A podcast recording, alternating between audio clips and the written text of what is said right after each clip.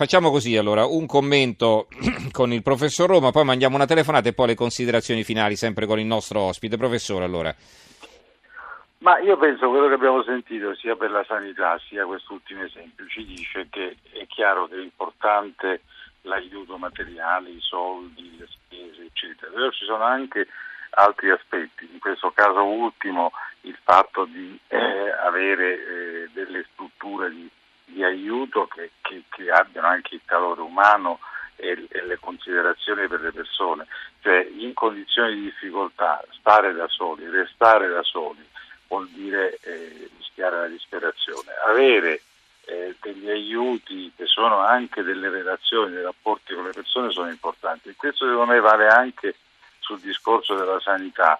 Noi ancora abbiamo da razionalizzare molti diversi sprechi che continuano a esserci del sistema pubblico e abbiamo la necessità di eh, mettere mano a un'organizzazione che non sempre ha una razionalità eh, derivante appunto dalla, dalla, dimensione economica. Io penso mm-hmm. che questo di cui abbiamo parlato ci fa capire che il dibattito, anche il dibattito politico, è sempre su quanti soldi ci mettiamo su questo, quanti soldi vanno a finire e a chi, ma dobbiamo anche capire che come organizziamo la nostra vita, come organizziamo i servizi, in che modo riusciamo a stare vicino a chi ha dei problemi è altrettanto importante. Credo che questa sia mm-hmm. eh, anche questa nuova vero, vero. Il, il, rapporto non sono solo le 400 euro, ma saranno molto più importanti se si attivano meccanismi sia volontari, come abbiamo sentito mm-hmm. della Caritas, sia anche pubblici di star vicino alle persone che hanno dei problemi. Allora, Mario da Padova, l'ultima telefonata per stasera, poi leggerò anche qualche messaggio e mi scuso con chi ha scritto, ma come vedete non c'è stato il tempo. Buonasera Mario. Pronto, buonasera, la ringrazio dottor Mensurati per aver accettato la mia telefonata. Io le chiedevo, sono una persona che ha 67 anni il prossimo mese, in agosto, eh, avevo chiesto a 65 l'assegno sociale, non avrò mai diritto a una pensione perché i contributi miei sono insufficienti, questo l'abbiamo verificato, ma avevano assicurato essendo io da dieci anni, dal 2004 iscritto alle liste di disoccupazione inutilmente, io avevo lavorato come ragioniere nel, sempre nel privato, ma parliamo di molti anni fa.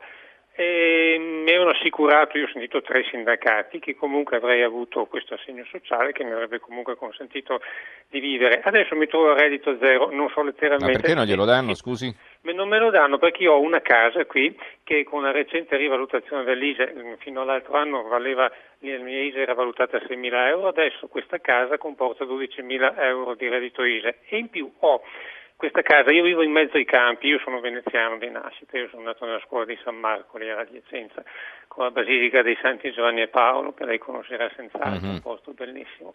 Ho vissuto lì fino a 23 anni, sono qui da 40 anni e più.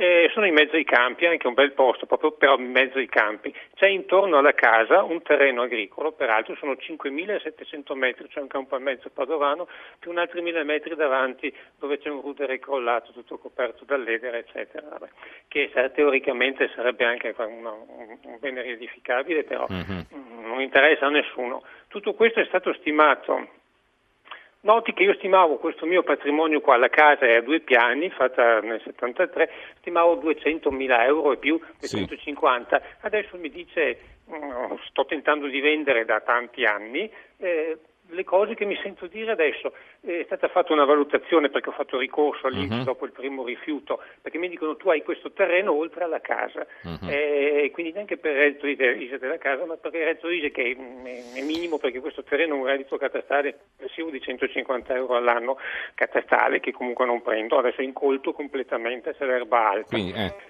E io non riesco a vendere di fatto queste cose, mi sento dire se trovassi uno strozzino che compra, però se lo trovi al massimo ti darà 50.000 euro di tutto, eh, io sono disperato nel senso che sono a reddito zero, ho vissuto di carità, è una cosa molto umiliante. Pensavo di avere una soluzione al mio problema avendo questi 400 euro, nel senso che comunque, mm-hmm. anche se qui la casa adesso avrebbe bisogno, ho mandato il ricorso all'Inps con una perizia di un mio amico che è geometra, eh, immobiliare, ha visto, ha fatto le fotografie, ci sono gli scuretti che Mario, cascano a mm. pezzi e, Sì. e- e mi hanno detto no, te lo rifiutiamo perché hai questo terreno adiacente che viene valutato Ho 40.000 capito, euro, che è tutto, Mario. invendibile di Allora, fatto. facciamo Io così, Mario. sapere queste Mm. situazioni se vengono prese in considerazione come vengono affrontate, perché io non so come risolvere, ho sentito Mhm. cinque sindaci. Mario, ci, se- ci prendiamo il suo numero di telefono, magari la ricontattiamo nei prossimi giorni. Adesso lasciamo passare questo fine settimana, vediamo un po', eh, dopo tutto quello che ci ha spiegato, anche di sentire qualcuno. Ehm, la ringraziamo intanto per la sua telefonata. È quello che dicevamo un po' prima, no, professor Roma?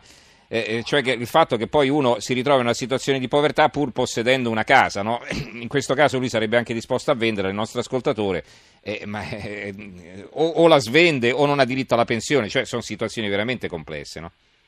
Ma sì, perché noi comunque siamo un paese molto patrimonializzato, perché abbiamo sempre avuto attenzione a comprare la casa, è sempre stato un elemento di sicurezza. Adesso queste case in molte, in molte situazioni valgono poco e c'è una domanda eh, non, non sufficiente, quindi anche volendo cambiare, andare in una più piccola si hanno difficoltà. Comunque si può dire all'ascoltatore che una delle tre condizioni proprio per questo reddito di, di inclusione eh, riguarda proprio i, i disoccupati ultra cinquantenni, lui mi sembra che appunto in Sì. questa categoria, che hanno una certa priorità.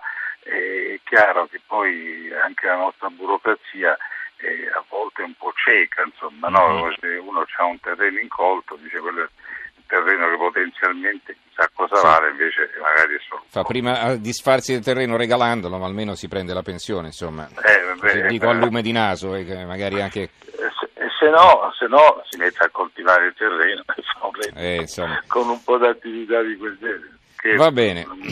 Allora, qualche messaggio e poi un breviss- una brevissima conclusione da parte del professor Roma. Allora, Fiorella da Rovigo, se ci dessero modo di scaricare le spese di casa sulla denuncia dei redditi, elettricista, idraulico, eccetera, quanto meno nero ci sarebbe?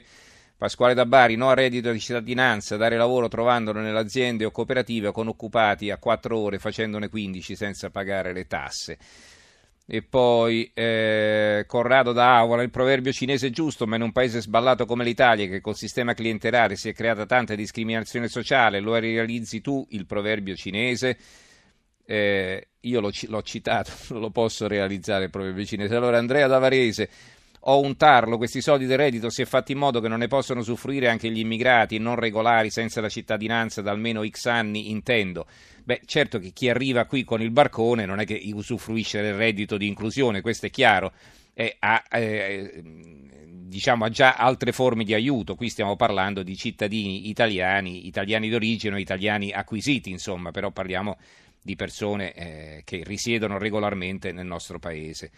Salvatore da Altamura, eh, in provincia di Bari, uno zio di 87 anni percepisce 700 euro di pensione al mese, ne paga 230 di affitto ed è nulla tenente, ha diritto a qualcosa? Beh, adesso bisognerà vedere, eh, bisogna fare ve- vedere qual è il tetto del reddito annuo di, di suo zio, insomma, poi comunque se si informa non ci sarà difficoltà a saperlo. Poi Ada da Imperia, per mia esperienza, penso che i poveri siano tanti nelle grandi città, pochi o nessuno nei piccoli paesi. No, questo fatto suggerisce la nostra ascoltatrice che poi nei piccoli paesi in qualche modo ci si arrangia. Domenico da Bologna, ho tre figli piccoli, 4, 2, 3 mesi, 4 anni, 2 anni e 3 mesi e prendo 123 euro lordi in totale di assegni, padre e madre operai con case in affitto. Questa è la convenienza di fare figli in Italia. Questo è un altro grande problema, non c'è nessuna assistenza, nessun incentivo alla natalità e poi ci si lamenta del fatto che non si fanno figli. Adriano da Genova, nuovo decreto sulla povertà, per caso domenica si vota, tutti uguali i politici. Luigi da Pompei, ogni volta che si avvicinano le elezioni il governo si ricorda dei cittadini, Renzi con i bonus, Gentiloni con i, il reddito per i poveri, i pensionati che prendono 45 euro, 450 euro sono considerati ricchi. Eh, ci sarebbero tanti altri messaggi. Lo Stato non può fare come l'emporio di Terni, eh, suggerisce un altro ascoltatore. Eh, Ezio d'Arezzo, sono d'accordo con la dottoressa Vaccaro, va bene, ci dobbiamo assolutamente fermare. Allora, eh, professor Roma, praticamente la saluto, ma se vuole dirmi qualcosa, insomma, No, cioè, c'è da fare, no? Insomma, non è che, che ci dobbiamo fermare al reddito di inclusione. C'è da fare, secondo me, su questo terreno delle politiche sociali bisogna sviluppare anche un maggiore dibattito perché eh, come abbiamo detto sulla sanità abbiamo anche bisogno di nuove idee perché se no eh, il dibattito troppo generalizzato non produce nulla. Questo eh, è una tappa di un percorso, io credo che sulle politiche sociali eh, si stia adeguando la normativa italiana alle, alle, normative europee e penso che questo possa portare anche qualche eh, impatto positivo al di là dei fatti propagandistici e al di là del fatto che poi i problemi da risolvere sono tanti, le risorse sono quelle che sono, ma se ci impegniamo anche più a, a, a stare insieme, a, a trovare delle soluzioni di comunità sul territorio, io credo che questo può essere un aiuto per tutti, non dobbiamo lasciare nessuno indietro. Va bene, allora ringraziamo il professor Giuseppe Roma, sociologo, eh, che è stato con noi e, ci ha fatto compagnia in questa trasmissione, ci ha aiutato a capire il problema della povertà nel nostro paese. Grazie professor Roma e buonanotte. Arrivederci, buonanotte.